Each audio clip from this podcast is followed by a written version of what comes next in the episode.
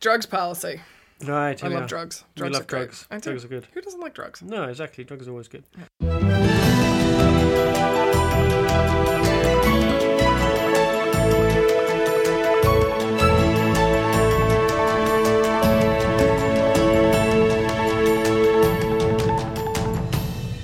It's Friday, January the 31st.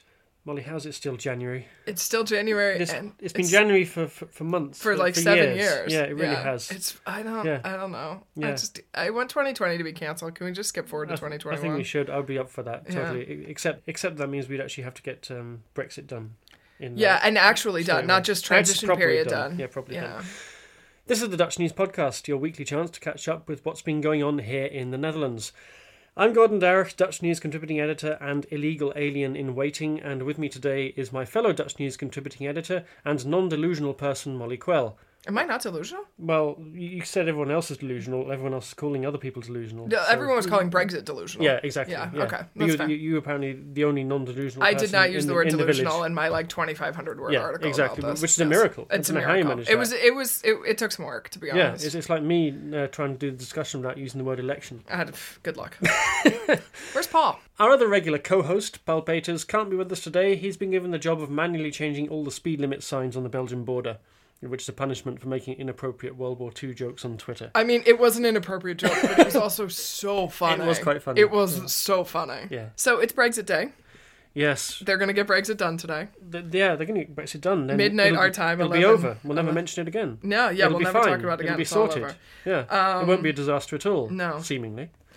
Uh, I I spent all week writing about Brexit, and I was very, I'm very grumpy about this. Um, And you're not even having to go through It. I don't, I'm not even emotionally invested in Brexit, Exactly. and I feel very, I actually felt very sad yesterday. Like I feel nothing today because I'm hungover, so I'm just, I have no feelings. I hung over because you were mourning Brexit yesterday. I no, it's because I got drunk with a regular listener Ah, of this podcast, um, and it's all her fault, and Right. I blame this headache on her. Okay. I don't know. I was really sad yesterday. Like this, I was putting up this story on Dutch News about the uh, "Ode to Joy" being the number one song in the UK. Well, that is sad because it's Andre Rieu. But Yeah. let's move on. And because "Ode to Joy," of course, is the European anthem, and it's just like really depressing. Like I was just very sad at like democracy and existence, and like I was just in a bummer mood yesterday, basically because of this. it wasn't really a joy, joyful day. It is for the Brexiteers. They're going to throw a big ass party tonight. Yeah, they're going to be. They're cock a hoop. They've got what they wanted, and Yeah. now, yeah, th- th- this is the high point for them. Yeah. After today, who knows what's going to happen? because no one's actually made any plans whatsoever. No, So- they've made they've made very little plans. This is uh, as I discovered as I was researching this the story that I was working on this week. There's very little uh, concrete planning. They're supposed to be figuring that out during this transition period, Yeah. which ends in 11 months, which can be extended. Um, but it looks like it won't be. Yeah, Yeah. at this point it doesn't. Although part of the problem with this is I guess they have to ask for an extension somewhere in the middle of the summer. Yes. But they're not even starting negotiations for this until March. So they basically have to come in the door and know that they're going to need an extension. So that's Yeah. a problem. Yeah, they have to ask for just extension. I think by July Yeah. there is a deadline. Um, but yeah, it's uh, they've got about eight months to get through it, including two months in when the whole of Europe takes uh, takes away takes off for the summer Right. and Christmas. Slight problem. They've got about two weeks basically to get it all done. I think the distillation of how much of a clusterfuck Brexit is came down to. So I was writing an article this week about the impact of Brexit on the European Court of Justice. And the European Court of Justice, there's two British justices who will lose their jobs after today. That makes sense. There, Yeah. There's no longer a need to represent the UK. They also have what they call an advocate general, who's like an advisory person to the to the Court of Justice. And people initially were telling me that she was also going to lose her job. And then, of course, I contacted the Court of Justice to confirm all of this stuff. And the Court of Justice said, oh, no, no, no, no, she's not losing her job. And then I went back and forth with all these like experts where everyone, nobody could agree whether or not she was going to, in fact, lose her job. and I was like, I mean, someone really needs to tell this poor woman, like, whether or not security is going to turn up at five o'clock today and be like, ma'am, you need to like pack your things and go. This is a small and tiny like portion of Yeah. Brexit, but I think is very demonstrative of the larger problems with Brexit, Yes. which is basically no one has any idea what's No going on. No one has any answers to any questions, Yeah. and I think the only answer is to direct all inquiries to Brexit Muppet. Yeah, we Uh, should investigate. Today's best news is that Brexit Muppet is going to stay uh, for until the end of the year. That's He's been- true. he's been given a contract extension. This is the silver lining. Yeah, it really is. Yeah. So well done, Stef Blok. Yes, so we're looking forward to more uh, more Brexit Muppet action. Right. We have some OPEF, even We though do. Paul is not here. Yeah. Uh, do you want to read the OPEF? I'll read the OPEF, yeah. Uh, this week's OPEF of the week comes from Rotterdam, where the police rushed to Korte Hoogstraat on Monday afternoon when a cyclist had reported he'd found a strange object on the side of the road which he suspected was a hand grenade. I saw this on Twitter It's and I just laughed for like I think five minutes basically. The police arrived shortly after the call and immediately closed off the street to investigate the device, but they quickly concluded it was not a hand grenade, but a discarded black bicycle bell. was this person? Do we know the answer to this question? Whether or not the person who discovered it was Dutch or not? No, I haven't uh, Okay. heard that, no. Um, yeah, but it's literally one of those um, bells you clip, like you get from the Hayman, and you Yeah. clip onto your Yeah. handlebars, and uh, yeah, That everyone just has seen away. and everyone has Everyone seen knows what it the looks road. like, yeah. It wasn't the first time an innocent object was mistaken for an explosive. A week ago, the beach in Zandvoort was closed off because of a hand grenade, but that turned out to be a stress ball. So that was a very stressful stress ball. it caused a lot of stress. There's gotta be, I was gonna say there's some good jokes in that. Yeah. Yeah, uh, the police have. Re- um, police, of course, do have uh, reason to take reports of hand grenades seriously because they are being found in Dutch streets on a weekly basis, particularly in Amsterdam and here in Delft. Why are there hand grenades like being found in places? Uh, because uh, gangsters leave them outside each other's premises as a kind of uh, like, Are they? a are- threat. is it easier to get? Hand, it must be easier to get hand grenades and guns then, right? Because like Yeah. I come from America, where hmm. I can't remember a story of anyone leaving a hand grenade on the street. Yeah, and we are a well armed, overly armed society. they probably sell them in Blokker these That's days. That's probably Yeah. true. Tu- on Tuesday, somebody in the, a forest near Ede found a purse full of hand grenades. I I need to be keeping better things in my purse. Apparently, Yeah. So yeah, so, so so it wasn't a hand grenade; it was a bicycle bell. But you know, it's good that um um yeah, who did iemand aan de bel heeft gestoken. yeah. Um, Lots of other jokes like that went around Twitter. So on Monday, when this news came out, uh, I was uh, having coffee with a friend of mine who lives on the Korte Hoogstraat, and so we were like, I was like sort of flipping through Twitter and was like, "Oh, this is funny," and then she was like, "Wait, that's my street," and so then we were like looking this up, of course, and her street was blocked off because they thought it was a hand grenade, and they it turned out that they had evacuated, of course, like Yes. their or it had been st- starting the process, I think, of Yeah. evacuating all of the apartment buildings doors. there, yeah, going around knocking Yeah. on doors. Possibly even better than this was um, the the story in the UK where somebody had reported a dead leopard on on the road, and when the police went to investigate, it was actually a discarded dressing gown. In a, with a leopard print that had been discarded, that, that, where the cord had just been sort of a, looked like it was a tail. I guess you know. I guess you fallen could in the see shape that. of a I leopard. I mean, I think the takeaway from this is it's better to err on the side of calling the police Yeah. when you think that there's a hand grenade on the ground, um, because if you don't call and there's an actual hand grenade, Yeah. like someone's gonna get blown up. Yeah, or it's, be- it's better I if you think it's better if you think it's a hand grenade and it's actually a bicycle bell than the other way around. Yeah, I think we exactly. can agree on that. Yeah. Yeah. This week, the Prime Minister apologised to Holocaust survivors. Two troubleshooters were appointed to sort out the tax office, which has had to apologise for the child benefit scandal. And in really shocking news, it turns out the National Rail Service has nothing to apologise for. In our discussion, we'll ask why the coalition parties are increasingly going their own way on drugs policy. Does this have something to do with an election, Gordon? No comment.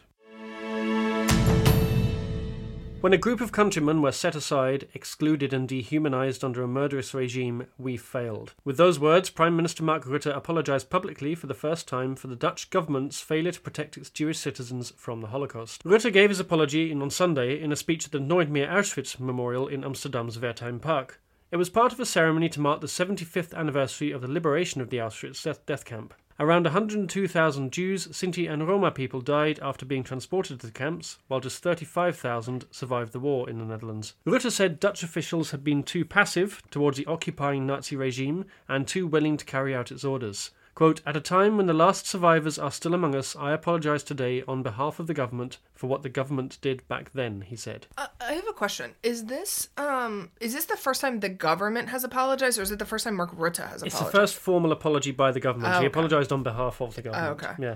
I wasn't. Uh, I wasn't sure. Yeah. Um, did people sort of see this coming?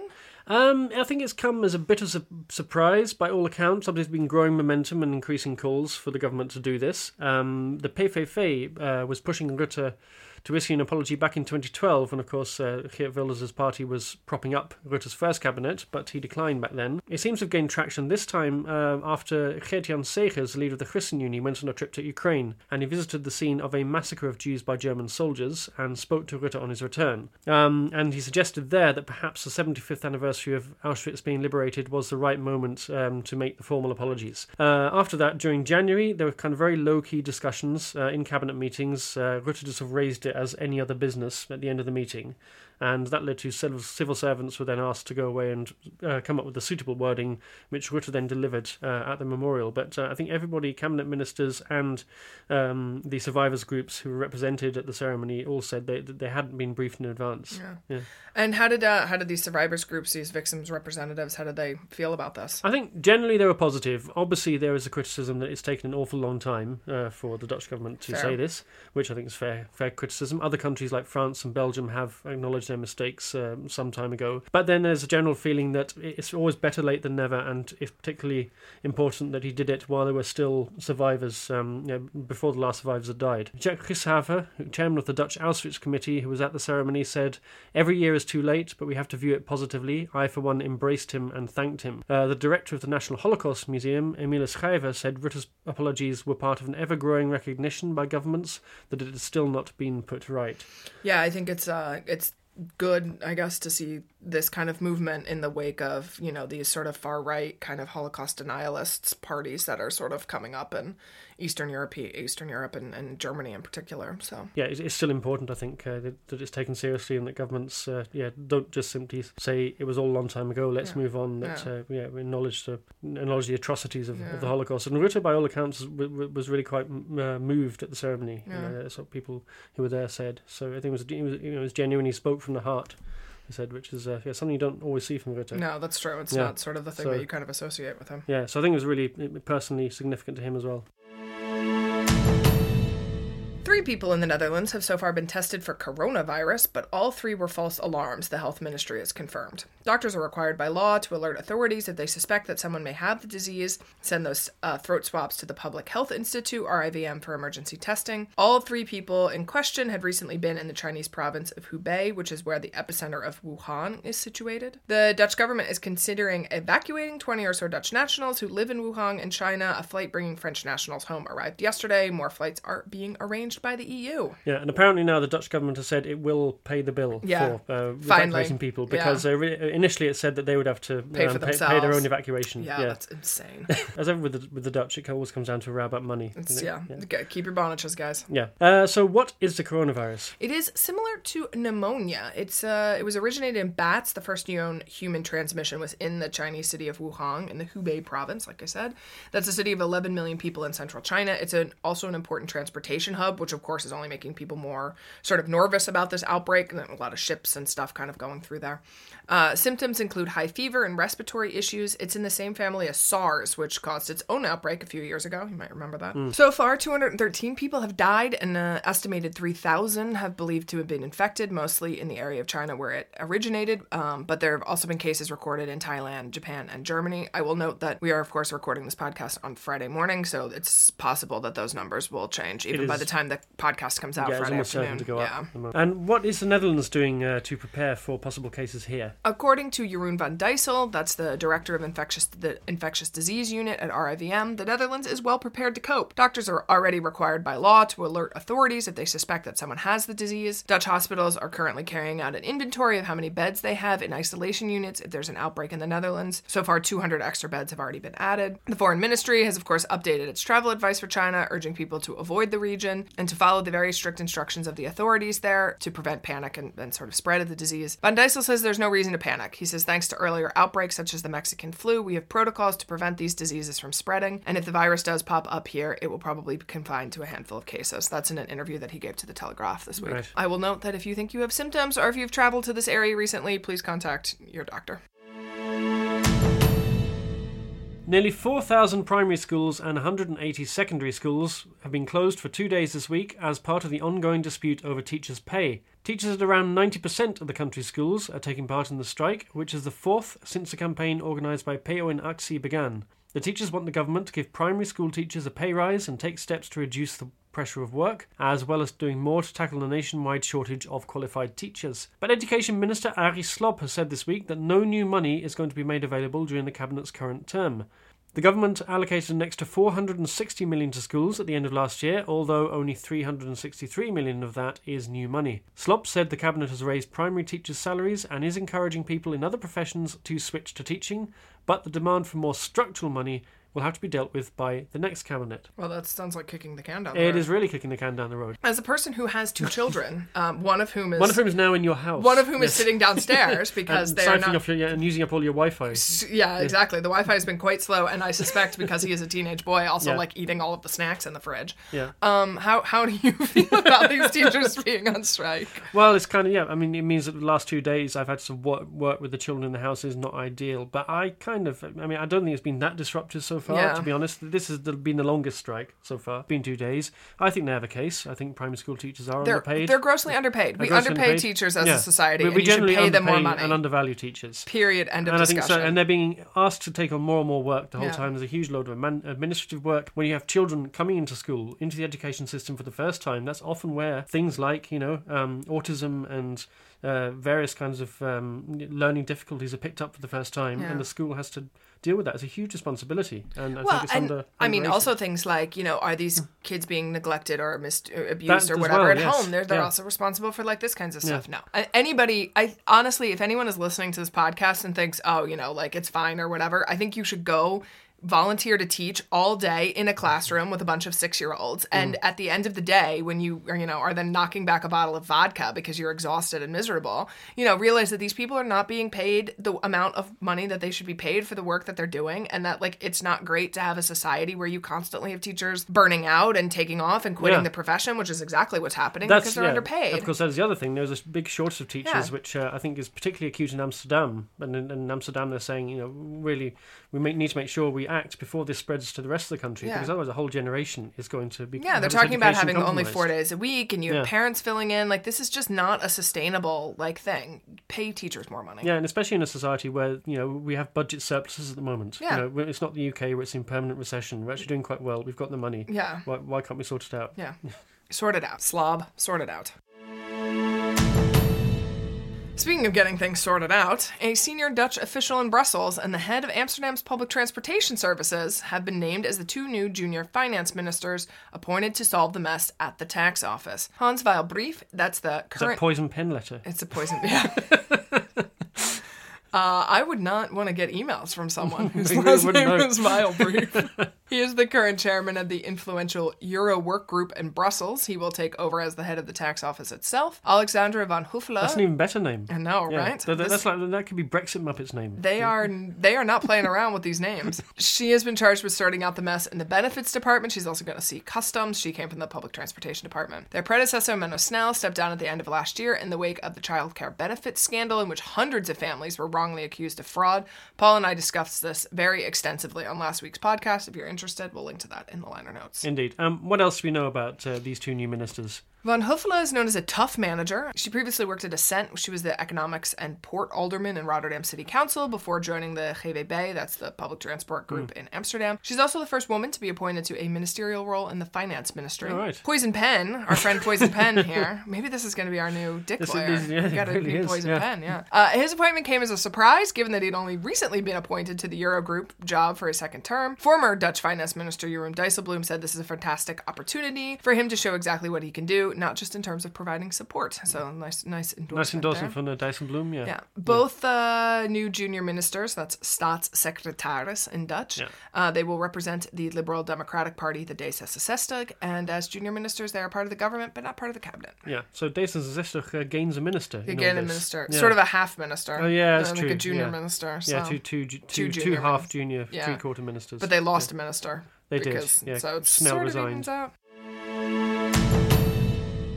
Did you like the sports section? I did enjoy the sports section last week. It was great. Yeah. Did you? Yeah. I, know, really I, I had fun. It, It was fun. yeah. No, no, yeah, I could tell you had fun. Yeah. Yeah. Well, uh, in this week's sports news, I promised you an update on one of last week's stories. Oh, I'm glad we are going to update. And we're going to update on it. Yeah, the 16.1 million people who voted to remain in the European Union weren't the only disappointed Brits this week, because Britt Eerland saw her chances of playing in this summer's Olympic table tennis tournament go up in smoke as the Dutch team were knocked out by Portugal. Oh, that's a bummer. It We were we were really excited. You were rooting really for Britt, I was really weren't rooting for her. Yeah. Yeah, the Dutch team of Eerland, Kim Vermaas and Li Jiao took a 2-1 lead against the Portuguese in Portugal, but Eerland and Vermaas then lost singles matches to go out of the repechage tournament in the first round. That's a bummer. Yeah, they, they there- were in the Olympics last time round. Yeah, they were in the Olympics last So, time around. yeah. Yeah. Uh, is there any uh, sport, stickball, footy news I stuff? thought you'd never ask. Yeah, uh, Steven Bergwijn is off to Tottenham Hotspur. I don't know what any of those words mean, he's, but okay. He's a winger. Yeah, I don't know what Hotspur means. Is he? Well, I don't know what winger means either, so you're not improving the situation. Uh, Bergwijn is a winger with PSV Eindhoven. He's 22 years old. He's moving for a reported fee of 30 million euros. I know what 30 according to million euros means. Yeah, yeah, about uh, well, about uh, twenty-five thousand pounds. Yeah. in, uh, at the current exchange rate. Exactly. The rights. So I hope Tottenham are paying in euros. I hope he's Uh, paying in euros. for- yeah, you should negotiate it in the euros. The writing was kind of on the wall when he didn't show up for PSV's home match against Twente Enschede at the weekend. That game ended in a one-all draw. PSV slipped down the table, and it didn't go down well with the fans who turned up at the stadium and pelted the police with bottles, stones, security fences, and matchday programs. Oh, well, it's. I guess they're like I you- recycling. Yeah, I suppose so. Yeah, if you, if you don't have a security fence to hand, maybe try trucking a matchday program. It's almost as good. Uh, that's according to a policeman who spoke to Ain Limburg. PSV's drop points is good news for Feyenoord, who've risen to third place after winning their fourth straight match under their interim manager. Dick lawyer. Ah, that's- Exciting. See, we've even got Dick Lloyd news. we got Dick lawyer news. It's not Brexit Day isn't all bad. Uh, in the Eredivisie, Ajax had their lead cut to three points at the weekend when they lost to Groningen, and that means AZ can join them on points if they beat RKC Waalwijk, who are the Hekkensluiter, the bottom team, in the Friday night game. Uh, Ajax play PSV on Sunday. All these people whinging about the Dutch National Rail Service, NS, are just a few unhappy folks, it turns out. Most people. But they're all on Twitter. They're all on Twitter. Most unhappy people are on Twitter. Most people are happy with their experiences. That's according to the annual rail survey. Rail passengers' satisfaction with the service has improved significantly in the last two years, with 89% giving it a score of 7 out of 10 or higher. A year ago, NS's annual survey of travelers found that 86% of respondents returned a satisfaction rating of 7 or higher. That is also a rise of 6% on the previous year. The company attributed the high rates to the introduction of more modern trains and high punctuality. Last year, 92.6% of services arrived within five minutes of their scheduled time. Wow, 92.6%. Yes, the Dutch can, in fact, make the trains run on time. That's not a thing with good historical precedent. No, is it? no. But- But it is good because the cars don't run on time. Yeah. Another survey out this week found that car drivers in Leiden had to put up with the longest delays in Dutch traffic last year. That's according to an analysis by SatNav maker TomTom. That's because Leiden's tiny. I, yeah. on average, drivers in Leiden spent 30% longer on their journeys because of heavy traffic, and in rush hour, a 30 minute journey took an average of 48 minutes. That's what TomTom said. Next on the Dutch ranking is The Hague, where delays and jams boost travel time by 28%, followed by Haarlem and Nijmegen, that's both 27%. In Amsterdam and Arnhem, journeys take 26% more time than they should. Leiden comes in 75th place in the European rankings and 131st in the world for traffic. So actually, in the in wider terms, it's not that bad, really. I mean, I suspect if you're sitting in traffic in Leiden, you don't feel you don't feel that No, way. if, you're sitting listening to this in traffic in Leiden, you'll probably be fuming. Yeah, But, uh, exactly, which yeah, is fair. Yeah, yeah, and the, the Hague obviously just has a problem that it's right by the sea, so Yeah, you, you you can't you, c- can't really expand Yeah. very much without. Well, and I think Leiden has the problem of like being in the middle of stuff. like, yeah, it's in, bet- it's in between the Hague and Amsterdam Yeah, and, and uh, Haarlem and lots stuff, Of, yeah, it's traffic's hard. going off in all directions. Yeah. Uh, where's the worst place in the world then for traffic? Do you want to guess? Well, no. Well, I can't guess. I'm, reading the script. Yeah, I, I would have guessed somewhere like Mexico. I guess. No, it's not Mexico. Yeah. Uh, Mumbai is the most congested city in Oh, the yeah, world. yeah. Locals there can expect to spend an extra 65% of time stuck in traffic. Ah, I wonder what the average commuting time is in Mumbai. It's indefinite. Have you ever seen that episode of Doctor Who where they're stuck in traffic forever? No, That's no. that's that's Right. driving in India for you. Ah. We'll be discussing the split in the coalition on drugs policy after this word from our sponsors. If you enjoy our efforts to unravel the week's news and sport, dive into the big talking points of the day, or you're just here for the OPEF, which frankly is all we're here for, That's really. pretty much all anybody's here for, Yeah. I think. You can now sponsor us on Patreon. New patrons get a name check on the show, and you can ask us a question which we may or may not be able to answer accurately. We can't answer any of these questions accurately. No, and uh, I'm not sure people actually care. This week we have a few patrons to thank. Um, first up, uh, Thomas Kubicki. We did ma- mention Thomas a few weeks ago, but he's now got back to us to say, I'm originally from Poland, uh, Wutz specifically. I'd love to hear you try to pronounce this beautiful set of weird letters. I'm leaving that one up to you. I, I think it's Wutz, but I only, I'm getting that from football commentaries, so it's probably wrong. Oh, that's yeah, that's fair. Yeah. He says, I live in Amsterdam for just over a year. Doesn't have a question, but says, uh, Thank you for doing a great job with the podcast. Uh, Oh. so thank you to you. Yeah, thanks, Thomas. Let me say hello to Eric Veenendaal for what? No, Eric Veenendaal, I think, from That is Madison, Wisconsin. That's that a very man, Dutch name. That, yeah. that man is Dutch. Uh, he's planning on moving to the Netherlands in a year or two, so actually he's not, he's American, and has a serious question for us, uh, which Uh-oh. Molly may, may be able to give us insight on. Any recommendations on finding places to rent that allow dogs? Actually, it was pretty easy to find a place that would take dogs. I mean, right. the Dutch is. Yeah, so you rented your last Yeah, place, we? I've Yeah. I've lived in four, I think, rented apartments Yeah. Or something like that. I've never had any issues um, being able to rent.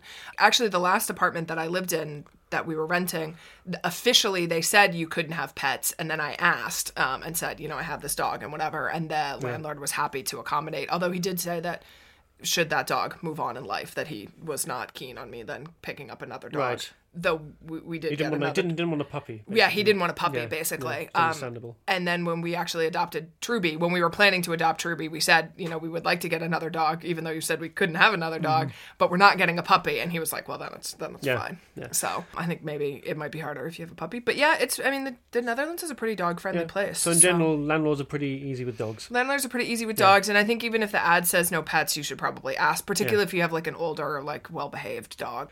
Uh, David Zetland is from uh, San Francisco, but now lives in Amsterdam. Uh, he says he and his girlfriend uh, lived in Amsterdam before, moved away to the world's best city, he said, uh, Vancouver, in 2013, but then they came back again because they thought that Amsterdam was better than the world's best city. So That's fair. that's a ringing endorsement. David also asked us, uh, what are we going to do with all the money? Uh, that we're making from the podcast. Yeah. Uh, how much money did we make from the podcast last year? Oh, it, it covered our the cost of our equipment. It covers the cost of equipment. Yeah. Um, so yeah, better equipment. Maybe we still need to actually show people what this booth that we record in looks like. It's very professional. We're in It an extremely professional sound recording booth. I guess, we, yeah, I mean, pay rent, like, it goes to Yeah, taxes. food, like, it's very dog boring. food. Dog food. Yeah. Yeah. So yeah, so, sorry if we don't have a more exciting answer Yeah, for we you don't have a there, more David. exciting But thank you for sponsoring us. Yeah. Actually, what we'll do, uh, David, is we'll take the money that you've donated to the Patreon and, and buy uh, Gordon some lavender stroopwafels. No, you won't. and Friso Buka is also a sponsor. It doesn't have a question, but That's a you, Dutch name, too. I think he is, he must be Dutch. Yeah. And we've also had a message from one of our longest standing patrons, William, because uh, we asked a couple of podcasts back um, why people are listening to the show. And his reply is My mother was born in Amsterdam during the war. She emigrated to America as a child, but I have m- much family there and visit frequently. I love the Netherlands and feel it's a second home and have a lot of cousins there. Yeah. So, that's nice to hear from you, William. Very and he says, nice. Keep up the good work. Okay. So. Thanks. We'll, Thanks, well, William. we'll keep up the work. I don't know if we can possibly qualify as good uh, I by know. any Yeah, objective I mean, measure. If he's going to insist on calling it good, then I guess we have to accept that. Yeah. If you want to join this cast of dozens and top up our supplies of stroopwafels, tea and dog food, go to patreon.com slash dutchnewsnl. We'll all be very happy, especially Truby. Truby's always happy. He's though. always happy. He's very happy. In the last two weeks, two parties have unveiled radically different visions of the Netherlands' future policy on drugs. That might not be too surprising, except the two parties in question, D66 and the ChristenUnie, are in government together.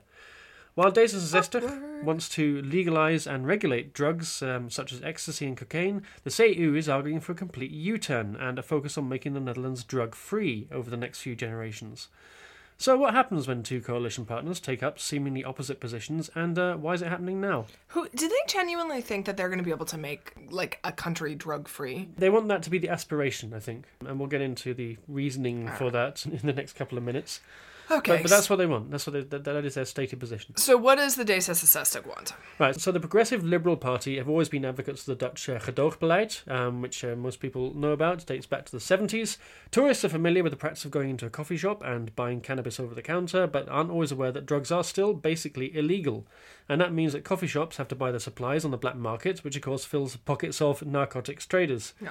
Uh, D66 says this situation is just unsustainable. Basically, um, it doesn't work, and it also means uh, an increasing problem with um, underworld gangland crime and uh, the murder of a lawyer on his doorstep recently. I wrote an article two years ago, three years ago for the outline about the situation, the situation, and I interviewed, I think, probably five or six like coffee shop owners, and they were all basically eh, then were like, "This is not a great situation. We do not like this situation. We would very much like it for this situation to change." Yeah, and it's been and, and they have of course had this experimental experiment where municipalities, gemeentes, uh, can license uh, a number of um, growers Yeah. uh, who can supply the coffee shops and Yeah. then take that whole supply chain out yeah, of the to like illegal legal sector. point. Yeah, to make it to make it legal, and also D66 says, look, if people are always going to take drugs. They're fairly easy to come by in spite of all the prohibitions. You know, if you go to a music festival, you can get your hands on ecstasy Yeah. pretty easily. So let's be realistic about it.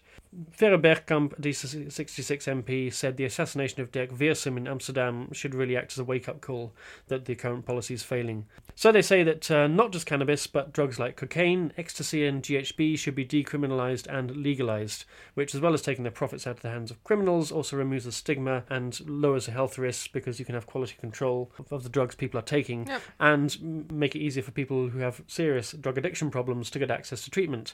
Uh, this manifesto the party published, um, setting all this out, was also backed by the addiction centre Jellinek. Okay, So, so that's their position. legalize and regulate. Yeah. Uh, and what's the Christian Uni got to say about that? Well, Christian Uni Jesus takes, doesn't like it. they said Jesus doesn't like it, No. and also they, they, they say the war on drugs. Um, the problem with it is that it's not really happening, Has the and be Netherlands? more. Did the Netherlands like? Can you just like learn from the U.S.'s mistakes, please? I'm begging of you. Like the U.S. has made so many mistakes about this, and you can just look there and be like, "This is a lot of mistakes. We shouldn't do that." So the CU say the existing prohibitions should be better enforced, and Oh, okay. more resources should be diverted towards investigating drug crime. That's their Mm-hmm. solution.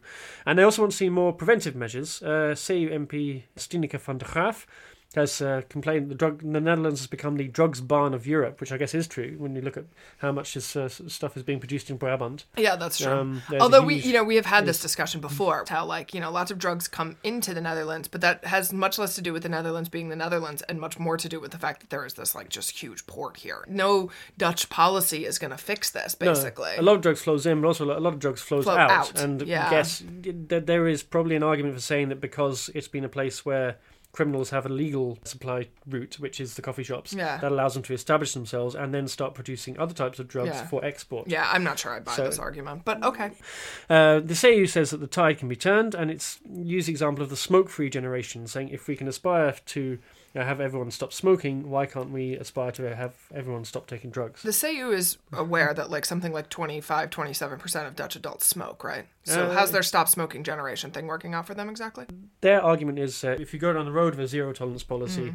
and you start to aspire to um, to eradicate drug taking and smoking, then eventually it will reduce it drastically. I think um, smoking used to be, I think, more than half. Of Mm. Yeah, that's true. smoke. Smoking has declined. So it has smoking has declined as a, and is partly to do with public health campaigns and public Yeah. awareness campaigns. So perhaps they have a point up to a point. So how how common is actually drug use in the Netherlands? Well, according to the Trimbos Institute, which specialises in addiction, about 25% of adult Dutch people have tried cannabis. Uh, around 8% have taken an ecstasy pill at some time in their lives, and 1.6% have taken cocaine. Around 30,000 people are treated for drug addiction, um, which is about the same as the number for alcohol addiction. That is like so low. It Yeah. seems. I can't believe that we're gonna. Yeah. Anyway. Yeah.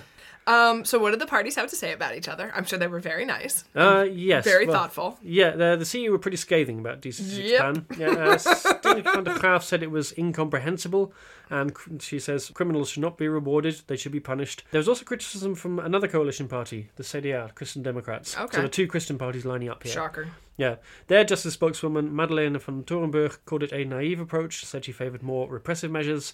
Uh, the VVD has been more on the fence about it. There's a lot of divergence within the VVD on uh, what to do about drugs. Yeah. So some VVD have very strong law and order types. Again, actually, um, somebody else who uh, backs the kind broadly backs the Christian Uni stand is uh, the head of the police force, Erik Akerboom. Yeah. Um, so yes, some VVDs will always support what the police say. Yeah. Other VVDs, are, you know, because they're a liberal party, Yeah. uh, are more have actually signed up to this uh, Data Zester Yeah. Jellinek manifesto. The parliamentary leader Klaas Dijkhoff said this was the kind of discussion that belonged to election campaigns, but some party members One one time. one time. You got one time there. But there is kind of a liberal Christian conservative split in the coalition, with the two bigger parties, the VVD and CDA, kind of taking a back seat. So uh, so Gordon, does that mean something has started? Has something has started? Could it be because we are just over a year away from an uh, election. That's two. You only get one more in this discussion. The agreement was we could talk about something election related, but you can only use the word election three times. Okay, this is gonna be tough. Yeah, so you only got one more. Well, what we've seen is, uh, I think, what struck me is that the, the language is more confrontational than we've seen within between the coalition parties than we've heard up till now. It looks very much as if these parties are now starting to sort of draft their manifestos, send up kind of trial balloons, you know, to just to see how the public responds to their proposals. It's not just uh, these two, Daisy Zester and Christian Uni, but it does come down to them quite a bit. Yesterday, which was Thursday, uh, we had the publication of a report into um, the idea of um, extending euthanasia into uh, giving healthy people in later life who just don't want to live anymore Yeah. the right to some kind of provision to end their lives. And of course, the Christian Union are dead against that Yeah. uh, because they're Christian party. Of course. Daisy Zester, uh, well, pretty much proposed the idea at the last election. Yeah. So it's um, Three. you heard it, didn't you? You're done. Like, no, we, we You're done. about the last one. No. the last one. No, No, no, you use the word election. That's three. You get no more. Okay. Yeah, and the VVD, we mentioned, um, they have published a manifesto on psychiatric care. They want to see better psychiatric care, Yeah. uh, which, uh, given that, well, well, psychiatric care has kind of been run down over 10 Yeah. years of uh, uh, VVD cabinets, yeah. is interesting. But yes, we- works. we- we're definitely seeing parties now, the four parties in the coalition. It was always a bit of a squeeze to get these four parties together uh, in and, and, and on the same side, are now starting to go their separate ways. Yeah. And this is probably something that we'll see I imagine, over the next 14 months. And particularly, the, the, it was always these two, I think, Zest and Christian Uni, who were going to uh, have the hardest time keeping quiet because they pretty much had a kind of non aggression pact Yeah. um, when the coalition agreement was Right. drawn up, where Zesto said, We won't put any, won't propose anything on euthanasia because you're against that. And the CU said, We won't propose anything on abortion because you don't agree with us on that. Right. And uh, that's the way it goes. Yeah. Yeah.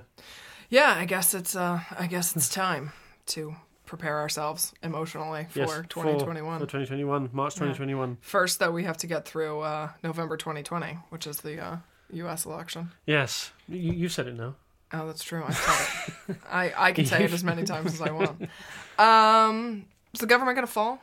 No. Yeah. No, basically, very unlikely. The reason that parties that pull out of the coalition are the ones that tend to get punished. Um, The worst. in the- the- In in what do they get punished? The worst they get in, punished Gordon? next time that um, people uh, choose their MPs Okay. for the following uh, cabinet's next term of office. Okay.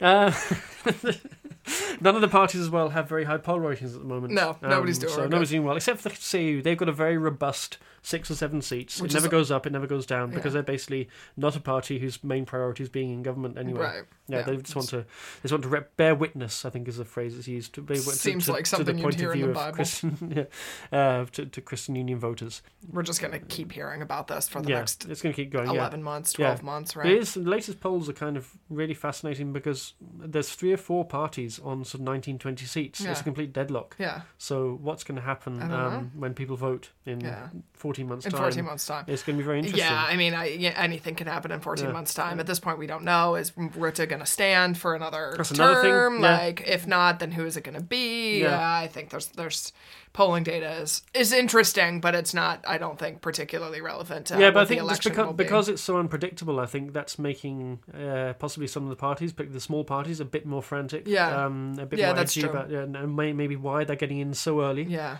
uh, because they see they, they, they might be able to gain a bit of traction now, and that can make all the difference. Yeah, you know, yeah. if you shift two or three seats, you can you can make you can makes make a big huge difference. Yeah, yeah. it's true. yeah. So, are you uh, are you convinced by the CU's argument about? Oh yeah, coming back to the, the the drugs. Yeah, no. The thing is, if you try, well, we know prohibition doesn't work. and there's lots of historical precedent. Yeah, for- we, we tried that. saying that. Li- You tried that, you tried there's it- this whole thing. You try we tried prohibit- it. The thing is, once you allow something and then you try and reel back and prohibit it, No, it just doesn't work. it does not work. doesn't go. I guess the one thing I sort of do see the logic in is uh, was where they say, why isn't there more kind of prevention for people at the you know, at the start of their life, as we do with smoking. Yeah, You that know, I we're now trying with. to deter smoking and drink driving as well. You know, people Yeah. don't generally don't drink and drive Yeah. anymore. There is kind of social public health argument for Yeah. saying try and deter people, stop them getting onto Yeah. drug taking in first Although- place, but you'll never actually I have a stamp it out. I think I have questions about. Um, I, I mean, I think the framing around addiction is also is is often sort of framed as like people who are physically addicted to a substance and need and it's really difficult for them to physically get off of it and that rehab is like this whole thing and whatever and that mm. it's like very devastating. And I, I understand that that is true and that is a thing that happens. I also think that there's a lot of like research and evidence into the fact that people who are generally unhappy are looking for ways to make themselves feel better and Yeah. that's often the people who are turning to to drugs. And so i would like to see kind of somewhat of a reframing of this as opposed to it being like don't do cocaine because cocaine is bad for you Yeah. as opposed to a focus on sort of like mental health and self-confidence and all these kinds of things which kind of keep people from ending up feeling the need that they're sort of like filling some kind of void inside them or something along those lines. And more of a discussion of like moderation and like not that you have to go cold turkey and this whole like alcoholics anonymous approach and all this kinds of stuff because there's a lot of evidence now that those kind of approaches don't work and i think that we need to rethink about like that kind of thing. I guess i just have a hard time thinking that like you know 8% of people have tried ecstasy at least once in Yeah. their life does not strike It's just a huge as social problem it's, that we really need to. exactly i mean huge. It's such an expensive and time-consuming thing, Right. When you try and step up these repressive Yeah. measures and get the police involved, Yeah. and criminalize. Yeah, I think criminalizing drug taking addiction is a very counterproductive measure in all sorts of ways. I mean, first, it fills up your prisons. yeah you know, it, it, and often prisons, of course, are a place where it's really easy to get drugs Yeah. as well. So that doesn't Funny really how that solve that, works. problem either. Yeah, they just fly them in with drones, right? Yeah. Yeah, I mean, I think it, it you spend a lot of time wasting a lot of time and resources trying to prevent and catch people who are using drugs, then trying to punish them, putting putting them in jail. There's a lot of like resources that go to that kind of stuff Yeah. that I just don't see as being particularly useful. I don't know if the answer is total legalization or something like that, but I think I definitely tend to side with the De as opposed to the the Christian Union's like sort of approach to this. The thing that is like the worst bit of evidence for the CU is is that uh, only 25% of Dutch adults have used marijuana, which like is legally available. Yes. You can just You go just get. I could walk out of my yeah. door and have marijuana in my hand without any concern of being arrested in Yeah. 15 minutes. And that many people just don't choose to use it because it's like not that attractive. Yeah. I think that that means that like, you know, most people I don't think want to do drugs on a regular basis. Mm. I think there's some people who do and that some people who end up addicted and that is like a health problem, not Yeah. like a law and order problem. And I'm remembering as well when they introduced the Wietpas about Yeah. of seven or eight years, six or seven years ago, And which is a then un- ludicrous measure, yeah, and, was had to, and had to completely rail it back. But even that was it wasn't even making cannabis illegal, but just very strong restrictions on it.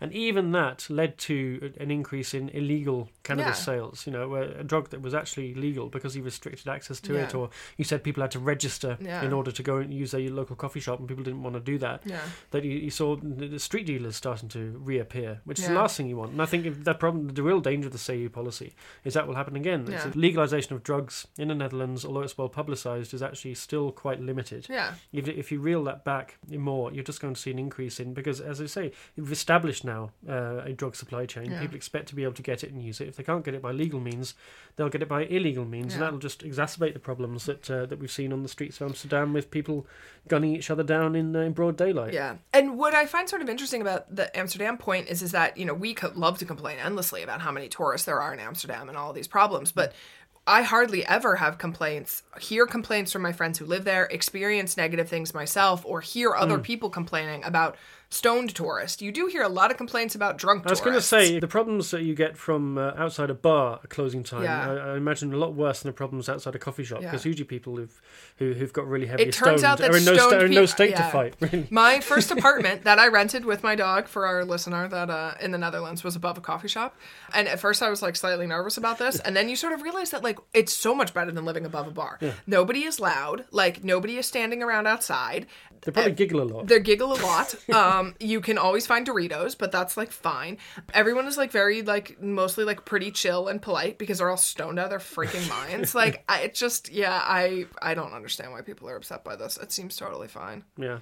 I, think it's interesting also the parties tend to focus on these issues, these kind of cultural issues. Yeah. Um, there's often, often a lot of tension paid to them. This uh, drugs, euthanasia, abortion, I think is probably going to be an issue again the next time that uh, people are asked to vote. Yeah. So um, Our estimate. I see what you did there. All right, you've so- made it with only one one extra Yeah, so, election. so we're going to see a lot of this kind of discussion, I think. Yeah, um, whether it makes any real substantial difference to policies, uh, I'm not quite sure. No, but it does It make- generates a lot of talk. It does, and it Yeah. gives us something to talk about. And It as does, people who host a weekly news podcast, maybe we should just be happy that Yeah. the CU is making Yeah. up ridiculous drug Yeah. policies. So thanks. Keep it up, Stieneke. Yeah, thank you. That's all we have for you this week. This podcast is a production of Dutch News, which can be found online at dutchnews.nl. We'll include links to everything we've talked about today in the liner notes. You can get in touch with us by email to podcast at dutchnews.nl. If you want to help us out, please subscribe to the podcast and leave us a rating.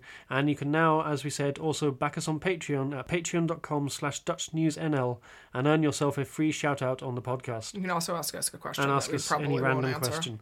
My thanks to Molly Quell and not to Pal Peters. Uh, I'm Gordon Darroch. We'll be back next week in the glorious sunlit uplands. Oh Brexit yeah, reality. actually, that's true. This is Oh, the last God, last terrible. that's last podcast with you being a European, European citizen. citizen, yes. Yeah. All right, I'm going to go to the beach, I think, today and just shout rude words across the sea. I think that's completely inappropriate response.